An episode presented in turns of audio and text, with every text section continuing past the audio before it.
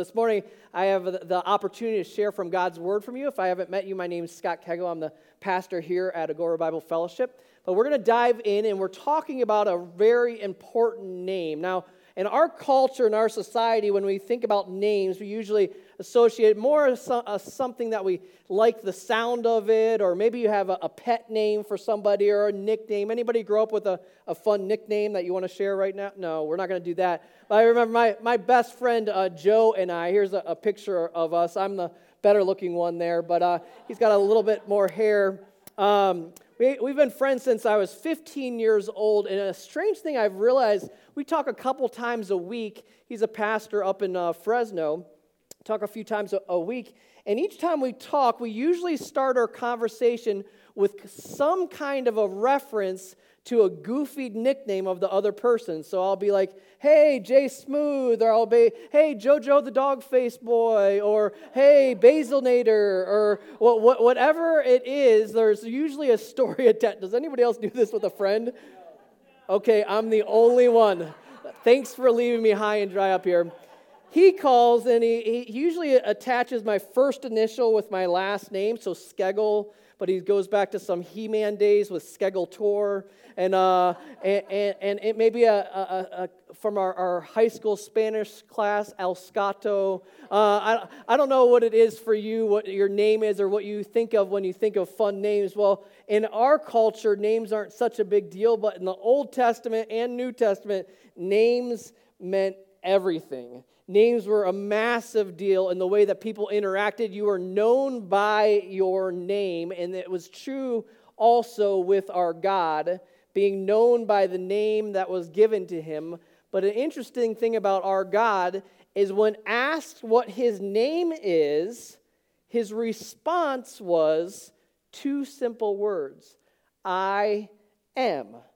I am. Fascinating, isn't that? How did when God had a chance out of all the descriptors or how he wanted to be known, he uses two simple words, I am. Do you remember the dialogue where this came up? It was back in, in Exodus. It was at the burning bush, and Moses is being called to go into talk to Pharaoh and say, Let my people go. Do you remember this conversation? He was called to do that. And in the conversation, Moses was a, getting a little bit freaked out. And he said, He asked him, you can see it here on the screen in Exodus 3 13, ask God, he says, If I come to the people of Israel and say to them, The God of your fathers has sent me to you, and they ask me, What is his name? What shall I say to them?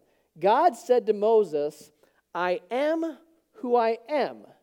And he said, Say this to the people of Israel I am has sent me to you. Fascinating dialogue or exchange. I was reading a bit up on this. Well, what does I am actually mean? What is, why would somebody use that to describe it? And there's a, some things I learned about I am. You might not know this, but in the original Hebrew alphabet, it was spelled YHWH, which we get the name Yahweh from. They didn't have vowels in the original language. We use the when we say Yahweh, it's to be the interpreted, the exact interpretation is saying I am.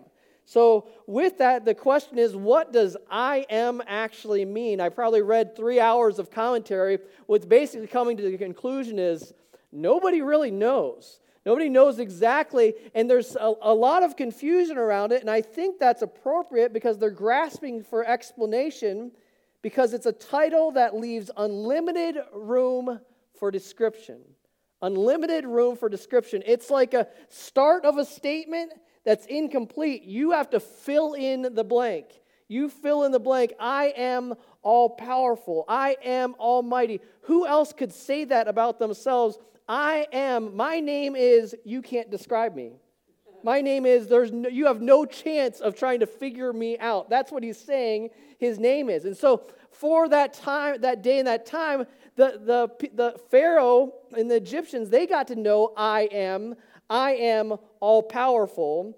I am a God who keeps his promises. I am to be feared. I am to be revered. I am I, I, you can think of all of the names that they came up with for him an unstoppable force.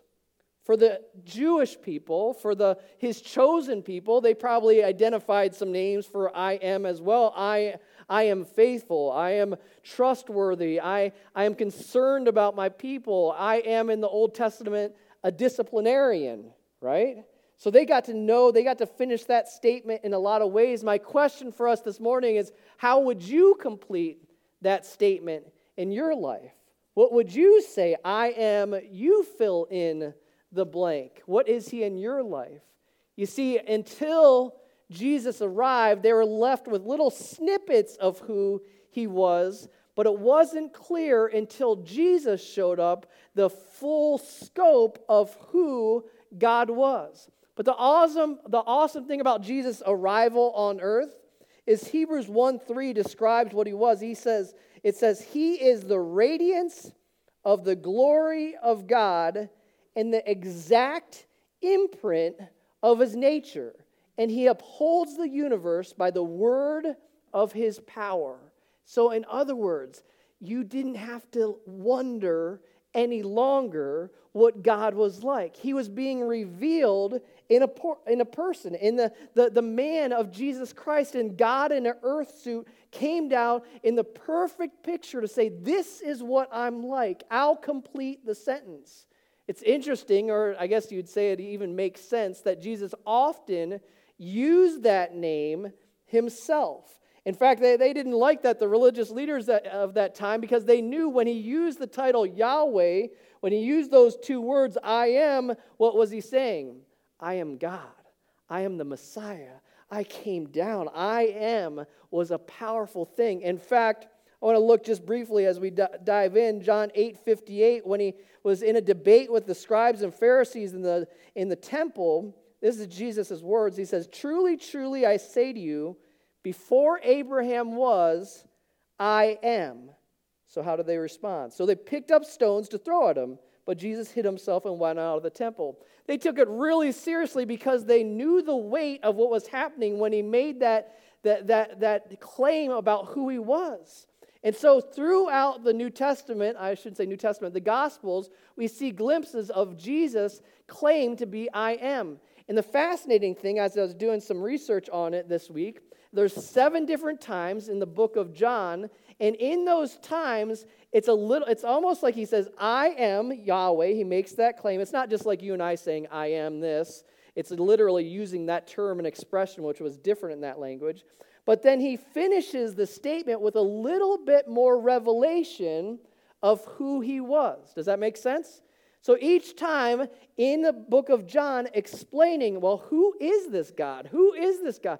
And so the picture becomes, as we unpack it, a little bit more clear as to who this God was. Let me pray before we dive into this.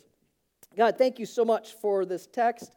I thank you so much for your word. I thank you for what we're celebrating this morning. That you came, lived the perfect life, gave the picture of who you are died as a sacrifice, rose again so we could have victory over our sin and be restored to you. We praise you here this morning. I pray that you teach us about ourselves. I thank you that each one of these names is still so relevant to where we're at even today.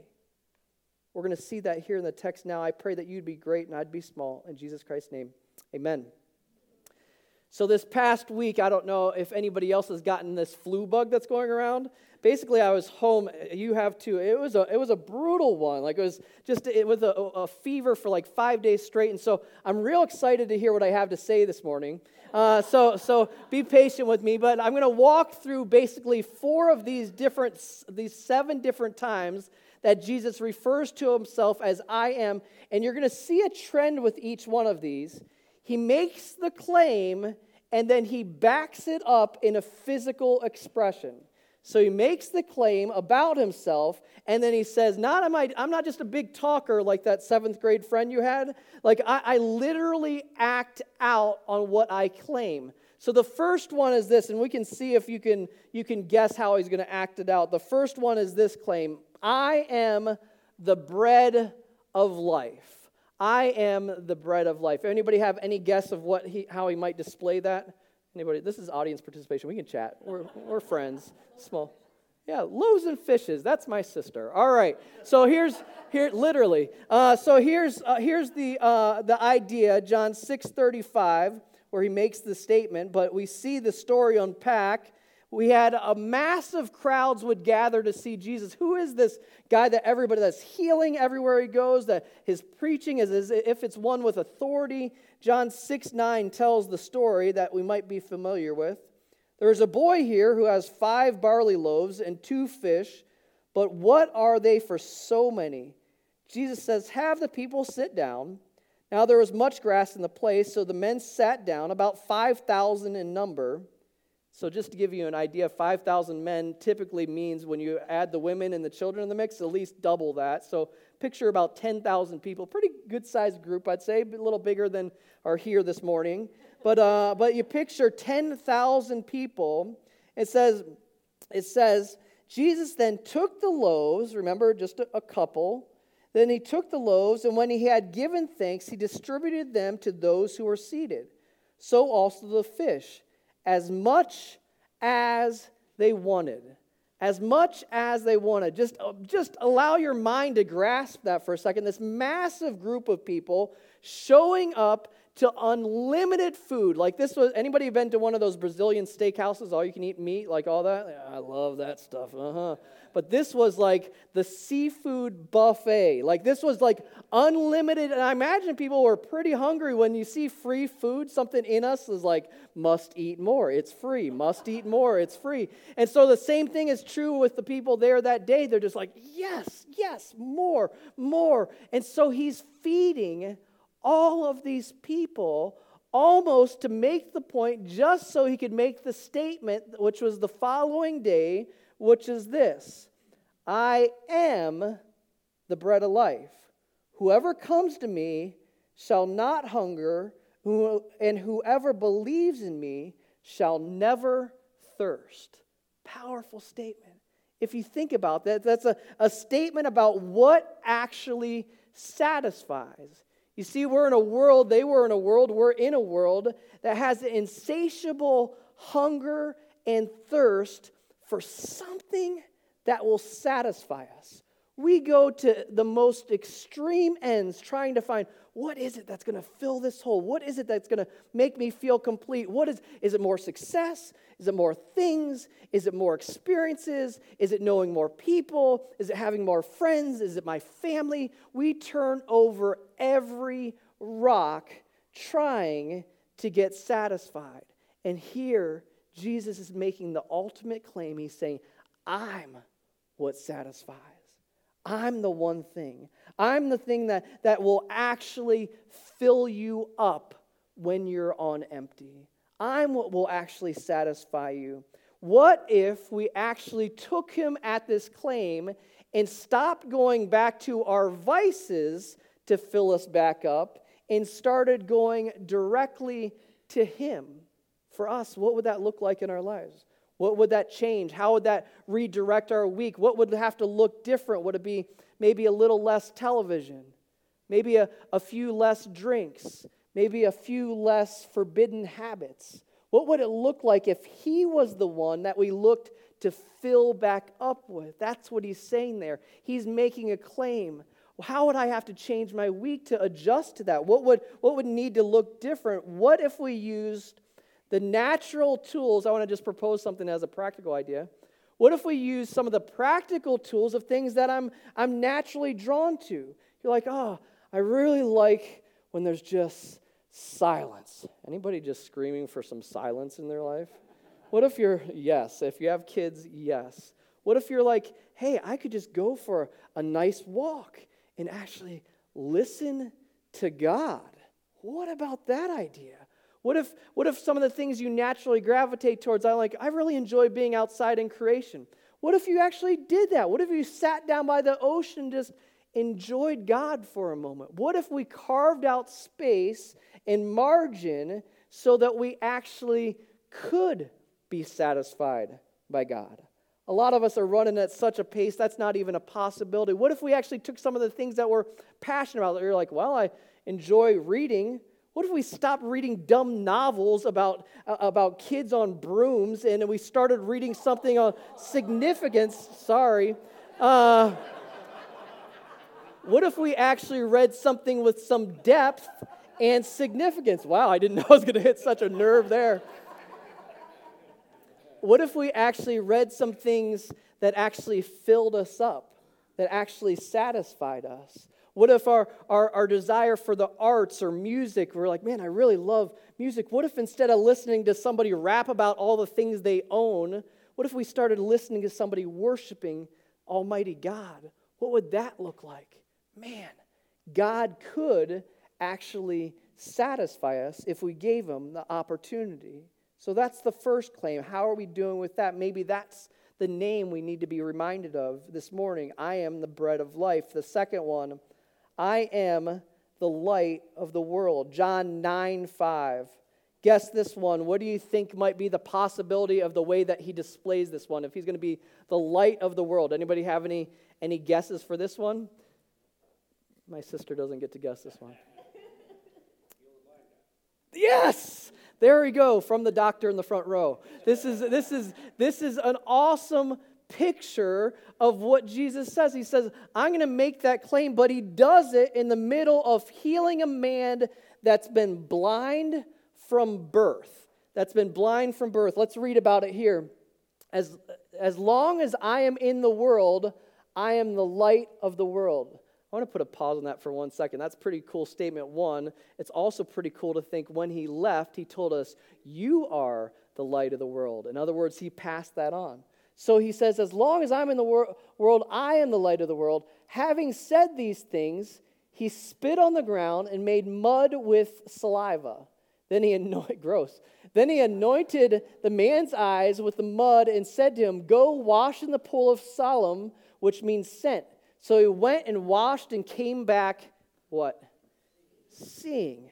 We, you, you just move through the, the gospel stories and you just go from one story like this to the next, and you're like, what would it have been like to know this man, to experience this man? First off, I think Jesus has a little bit of fun in his mode of miracles. Let's be honest here. Like that's like he we already know that he can do things with just a word. Why would he spit on the ground? First, that's disgusting, and then mix it with dirt and then rub it in some dude's eye. Like how how how crazy is that? Good thing he didn't see it coming. You know, sorry, that's bad. But but but but to take that, to take the mud and actually rub it in somebody's eye and say, "Go go wash that out," then you'll be able to see again. Like how unbelievable. All of a sudden when he makes the statement when he says, "I'm Yahweh and I am the light of the world," you're kind of like, "Well, you you did just kind of take this guy that couldn't see and now he can." So I can't really debate with you as the designer of the eyeball as the one that made it, as the one that put it into place. You just fixed it. You just restored it. You just made it again with a little bit of mud from the earth. Unbelievable. The light of the world is what he describes himself as. You imagine that guy would have done anything to get his sight because once you have something, you're just like, oh man, I gotta. I can't imagine life without it. Imagine your life without sight. Like, man, just close your eyes for a second. Like, just what would that that be like? Just trying to navigate through things and, and try to feel what that would be like is unbelievable. I was talking with someone, this is maybe a crazy illustration. I was talking to somebody recently about life prior to navigation in our cars, prior to having this device that you could look up. Like, isn't this amazing? I can ask Siri how to get home, and she tells me. She tells me, she walks me step by step. She talks me through it. She says, Oh, it's your turn's coming up right now. You got to turn up here on the left. Oh, she even takes into account traffic patterns to help me out. Like, like is anybody else so excited about this technology? Amen. Like this is good. See, you can get Pentecostal here. And so, so here's the here's the, the thing. Here, here's the thing. Is before that, when we didn't have that, what was life like? I'm going to give you two words map quest. Anybody else remember MapQuest? Everybody keeps saying that in each of the services. I never had that. I don't know what you're talking about. Okay, MapQuest, MapQuest. So you'd start by you type it in at the beginning where your destination you're starting at, and what do you do? Type in where you're headed, right? And then it would give you the steps. You'd print them out. You'd set them on your chair, on your seat next to you in the car. Almost kill people as you're checking it, right? Do you guys remember that? What did we do before that? I want to show you. No, stop it with the Thomas Guide. You're messing up my illustration. Road Atlas. This was where it was at. Anybody else remember these? I specifically rem- remember that 1992 edition because that picture still s- stuck in my brain because it haunted me, the Road Atlas. My family does an annual uh, family vacation, a road trip, and uh, and we would go to the go to the same spot every year. And uh, my dad, one year, we weren't he wasn't driving with us. He said, "Well, that's okay. I'll just help you map it out through an atlas." I was like, "Oh, well, that shouldn't be too bad."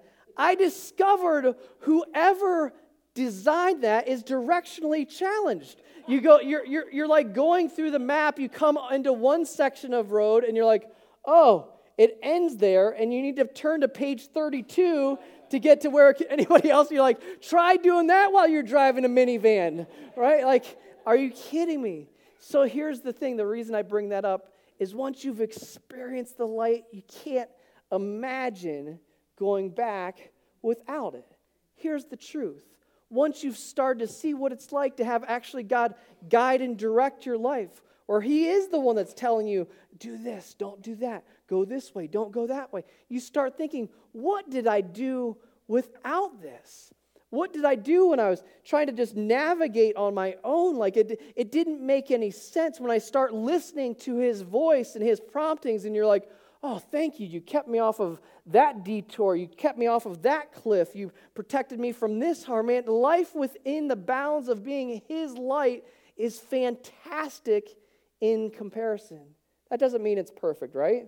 Doesn't mean it's not absent of some, some trial. Doesn't mean that, but you skip so much when you take Him at His word that He is the light. I want to see what His word says for my life. I was talking to a, a gentleman after a service a, a few weeks back, and he's newer to our church, and he says, Man, he's like, Man, I love getting into God's word, and I, I love hearing you preach. He said, But do you know any other good preachers that are out there? I'm like, Oh, that's always, always tough, but I, no, I don't mind at all. And so, um, and, and, so I said, I said, listen, I said, there's a few, here's two of them to listen to online because there's so many great podcasts and everybody else enjoys some good things. Don't tell me. No, uh, uh, but seriously, there, uh, so I suggested two different ones, but I kind of was a little bit disappointed because as I was saying, uh, saying the two names to him, I noticed that he didn't write them down. And I always know when somebody's serious about it when they actually write it down or not. And I'm like, this guy's not going to remember that.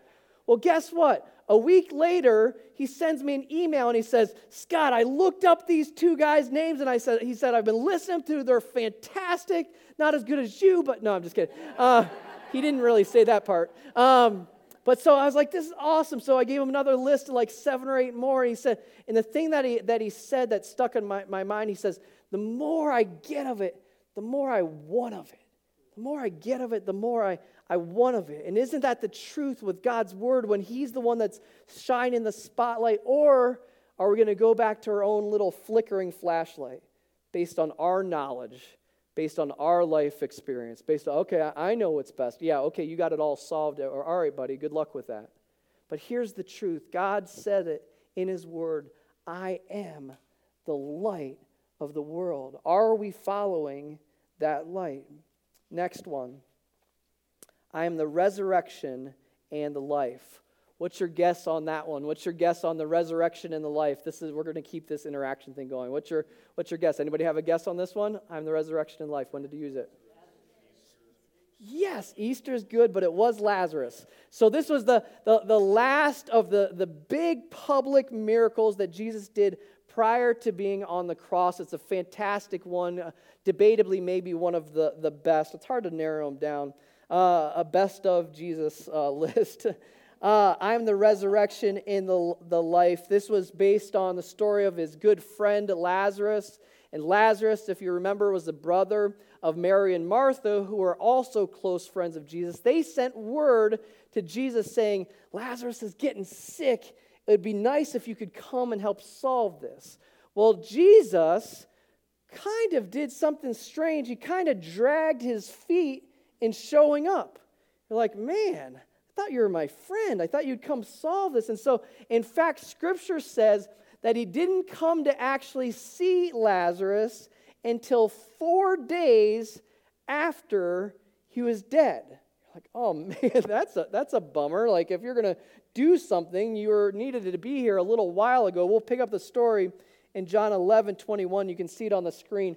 I'm being very nice to you on Easter. I'm not making you look up all of these passages. Normally, I make you look them up. So here it is on the screen. John 11, 21. Martha said to Jesus, Lord, if you had been here, my brother would not have died. Look at that guilt trip. Anybody else have that friend that soon as you see him, they have something that you didn't do? Uh, but even now, I know that whatever you ask from God, God will give you.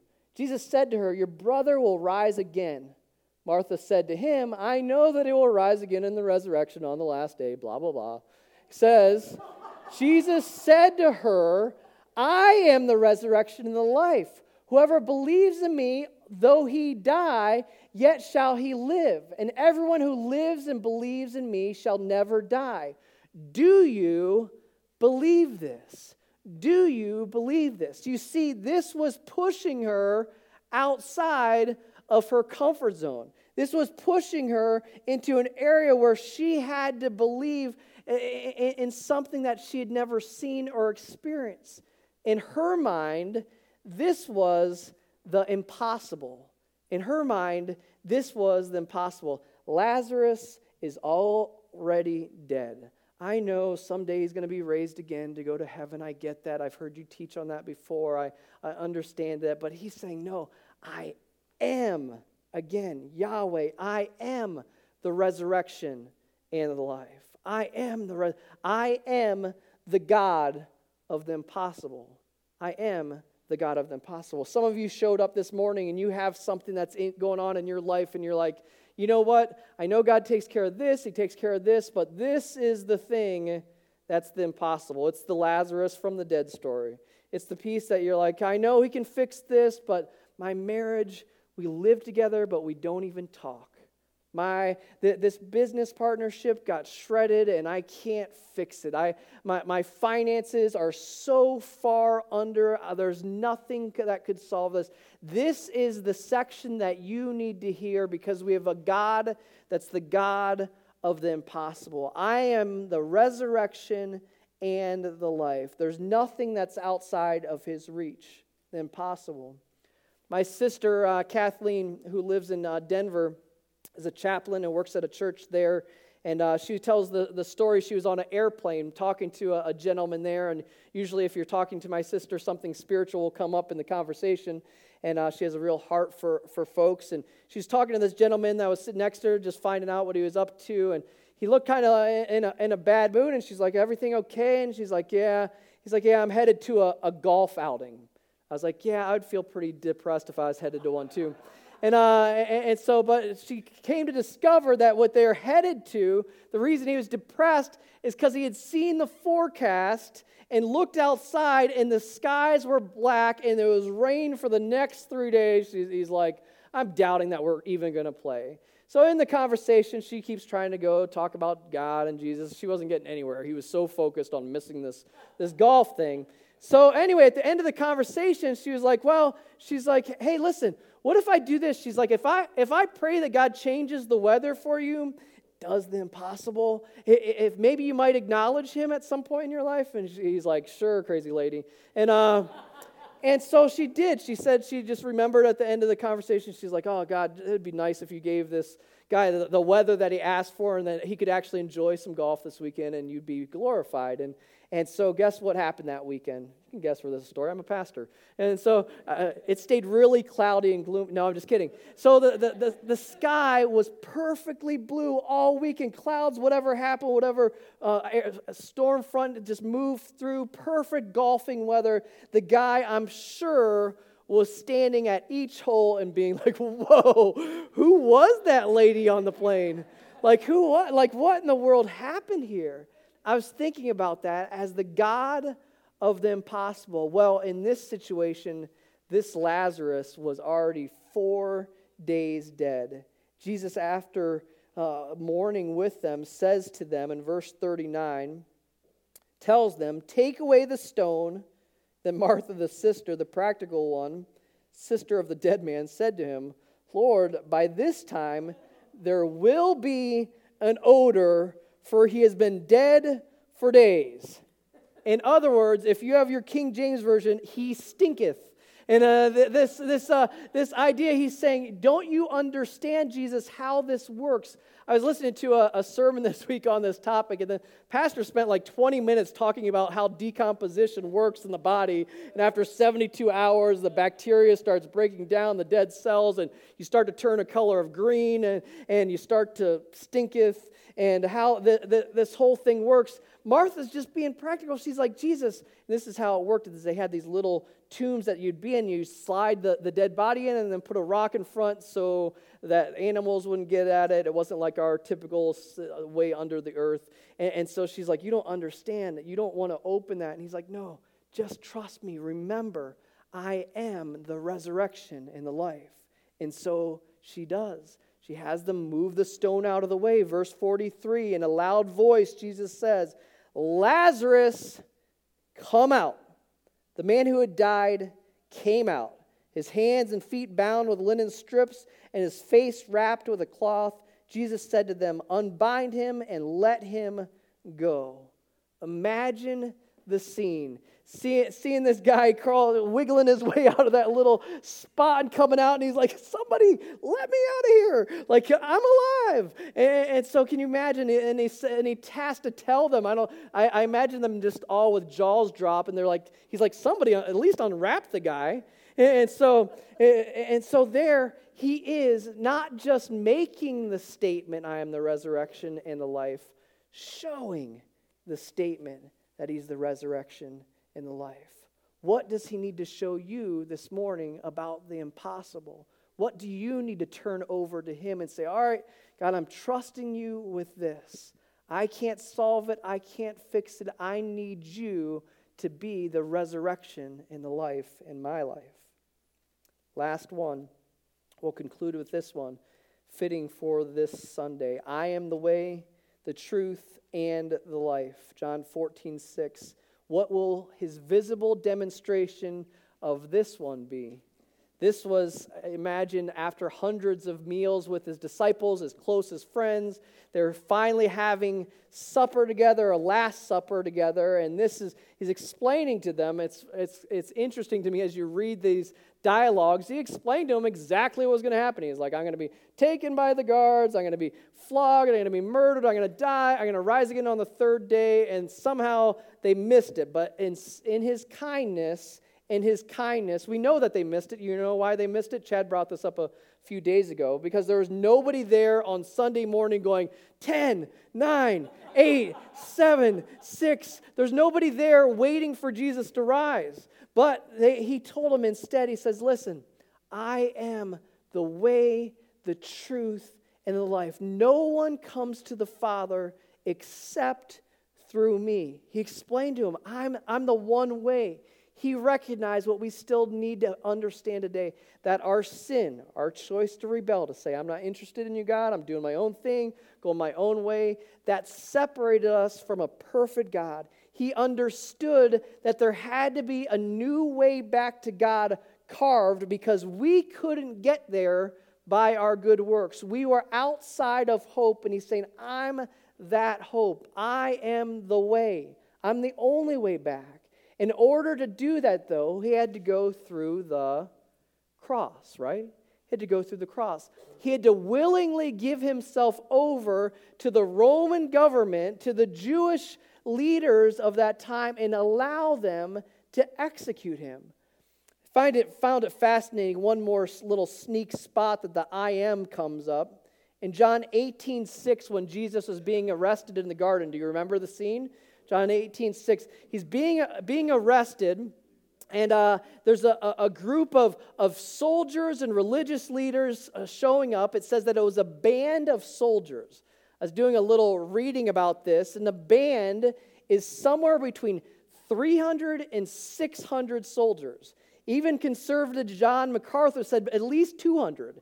And so, and so, I mean, either way, it's a lot of a lot of soldiers there gathered to arrest Jesus. So you imagine all these troops showing up, and this is the the the the, the strongest military presence on the planet ruling. So all these tough guards showing up. They've got weapons in hand. It says they've got their commander there with them. They've got torches. And Jesus, when he's asked what, who he is, he says, I am he. Look at John 18, 6. You see it on the screen there already. When Jesus said to them, I am he, they drew back and fell to the ground. That's a pretty cool picture, isn't it? Like, imagine all these burly guys, and they're just like, We're coming to take you away. And he's like, I'm he. Whoosh. Like, are you kidding me? Can you imagine this picture, this scene of all of these men flat on their backs? Like, that's the reminder to us that Jesus marched to the cross willingly. Nobody took him. He wasn't stuck. This was the man that speaks people back into life. He gives sight to the blind. He feeds people out of nothing. Are you kidding me? They didn't take him. He went to the cross for us. He played their, their game. He allowed himself to be stripped, whipped, tortured, mocked, traded for a criminal, a crown of thorns wedged on his head, his beard ripped out, spat on, nailed to a cross, suffocating on a Roman tree that he made. Are you serious? This is our God. This is how he was the way, the truth, and the life. But we know that the story didn't end there on the cross. The story ends with a celebration that on the third day in the morning when they showed up, they're like, wait a second, he's not here. Why? Because he's alive. He's risen so that we'd have victory over death ourselves. So, this bold statement, I am the way, the truth, and the life, was visually demonstrated with Jesus Christ on a cross, dying, rising again, and saying, Look, there it is. There's the proof. There, it's not just a, an empty statement, it's a statement that's backed up with fact, with a visual demonstration. I acted this one out myself. I'm the key player in this one. It's not another guy, it's not Lazarus, it's not a, a group of people. I'm the picture of being the way, the truth, and life. That's what Jesus did for us.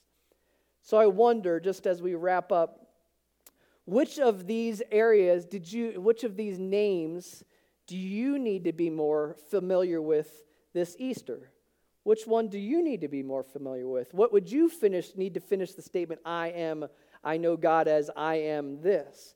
Do you need to know Him a little bit better as the bread of life?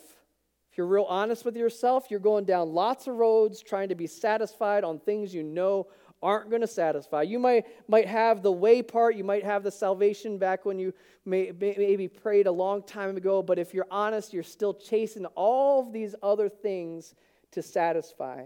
Maybe that's who you need to know. You need to know him as the bread of life. Maybe you need this morning to know him as the light. Maybe you're like, man, I've, I'm familiar with him, I know him, but if I'm real honest with myself, I don't give much concern to what his word says or what his plan is for my life. That's not even in my vocabulary. It's not part of my routine. It's not part of anything in my mindset as I start my day. Maybe this is the resolve you need this morning. Say, God, I, I want you to be the light of my life. I, I, I want to I wanna have the Jeff story on the video. I want to say, I want to turn this bus around, and I want you to be the one guiding and directing it maybe the, the last one or the one before that, the resurrection and the life, the God of the impossible, maybe that's the, the name that you need to see him as this morning. Maybe there's something in your life that you're like, man, I can't even see God because I'm so blinded by this thing. This thing that's become so consuming, I don't even know how to solve it. What if this morning was Easter Sunday, a calling and an invite to say, all right, I'm going to turn even the impossible even over to Him? What would that look like in your life this morning? How would things need to change? What freedom that would bring as you took that off your back and put it before Him. The last one, and this is probably for the, the most desperate for some, Some of us that showed up this morning, you're like, I don't really know what, how I ended up here, this little random church in a neighborhood, listening to some bald guy talking about uh, names of God. But, uh, but I do know this is that this invite, the way, the truth, and the life, is for every single person on this planet. And your life comes down to 70, 80, maybe you get 100 years, 105, whatever amount, whatever amount it is, this is the decision. What are you going to do with Jesus' offer of his death as payment for your sins? What are you going to do with that offer? What are you going to do with that name of God? The way, the truth, and the life. Are you going to say, No, I'm going to keep blazing my own way? Man, but, but that's not the truth. You're not the truth. You're not the life. You're going to keep running into, into walls until you finally bend a knee and say, I accept, Jesus, what you did on the cross for me. I accept that. I believe that. If you can't point to a time where that's happened in your life, guess what? It probably hasn't happened. Probably hasn't happened if you can't think of it. So, this morning, I want to give just a, a moment and a few seconds here, and this is a, a, chance for us to slow down. We did this this last month. I think it's going to uh, become a tradition for our church, an opportunity just to pause in silence. And uh, sometimes in churches, they'll say, with your heads bowed and your eyes closed. Anybody ever heard that said before? I'm going to say it the opposite. With your eyes opened and your heads up, we're going to give the opportunity to come to a decision. This is an invitation to say, I'm in or not. Where a lot of people are like, you know, I can't really point to a time where I've made that choice. Well, now is an opportunity, Easter 2016, where you can say, I'm in. I accept what Jesus did. That invitation where he's standing there with his arms outstretched and he's saying, All right, I died for you. Will you embrace that free gift? And so I'm going to give a, a moment of just quiet where if that's a choice you want to make, you're going to do a, a visual, this is practical, you have a visual demonstration of your statement. You're going to stand up and you're going to say, I'm in. I'm in. I'm going to follow Jesus Christ. I'm making the choice right here in front of everybody. I'm in. It's kind of a, a fun story. Last month when we, when we did that, we had a, a woman from our, our neighborhood that was that's been coming to, to church recently, and uh, that, that stood up and said, I, I'm in. And I was asking her about it afterwards. We are real excited for her in the story. And I said, Well, what was going on when you're kind of wrestling through that decision? She said, she said the best way to describe it is like, You're offering a, a bag of potato chips. How could I say no? I was like, it's like, it's like I, I, maybe that's a woman thing. I don't know. But, uh, but, but, but, but here, here's the, the thing. I, I don't know if that's a descriptor typically of the gospel message, but here's the, the offer is that invitation is still there. It's so attractive because this, it redirects somebody's eternity. It changes everything. It changes how we live now. It changes how we live tomorrow. It changes where our eternal destination is. So I want to give a few moments of silence, and I know this is always awkward, where if you want to make that decision, you just stand up and say, I'm in. I'm in. So here's that quiet, awkward moment. Praise God. It's awesome. It's awesome.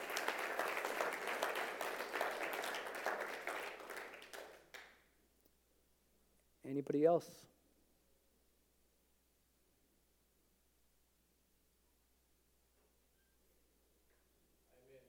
Praise God.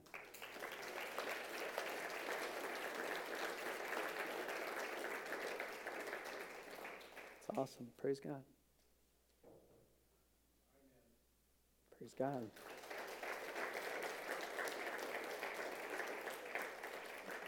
It's awesome.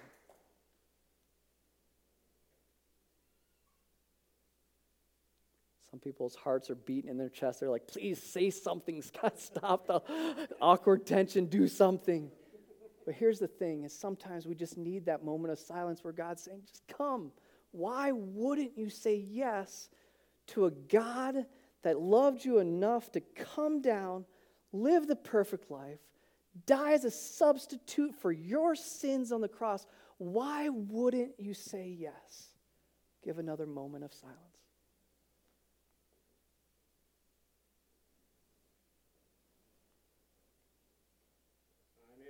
Praise God.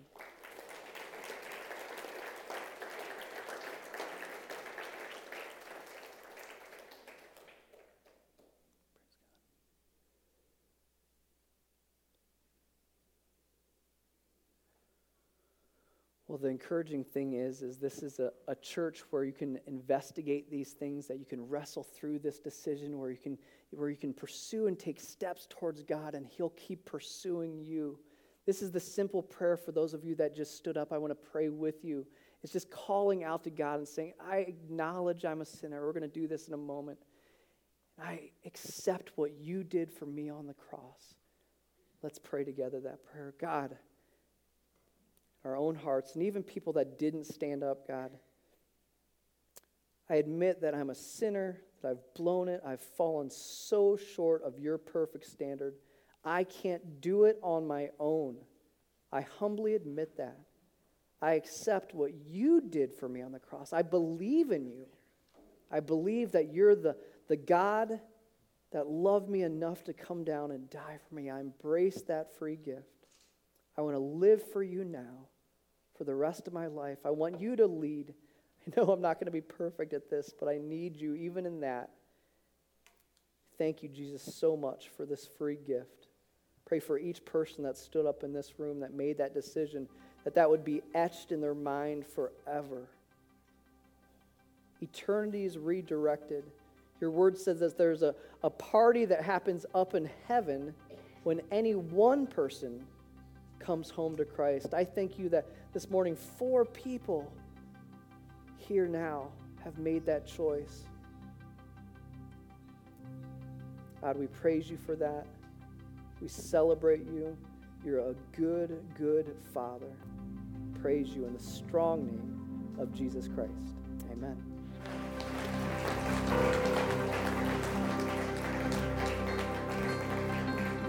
Well, praise God for what He's doing in this room, even this morning. I just praise Him for how He's working in people's hearts. For those of you that made the choice to, to stand up and, and say, I'm in, man, we'd love to just at least get your name and info, not so we can stalk you, but so we can encourage you and, and cheer you on in your new walk with Christ. We're so excited about that. Let's give a hand one more time for what God's doing in people's lives.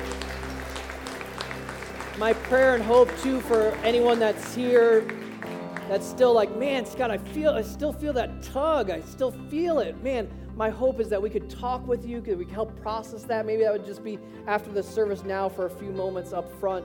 I pray you have a wonderful, wonderful week celebrating our risen Lord. Amen. God bless you. Have a great day.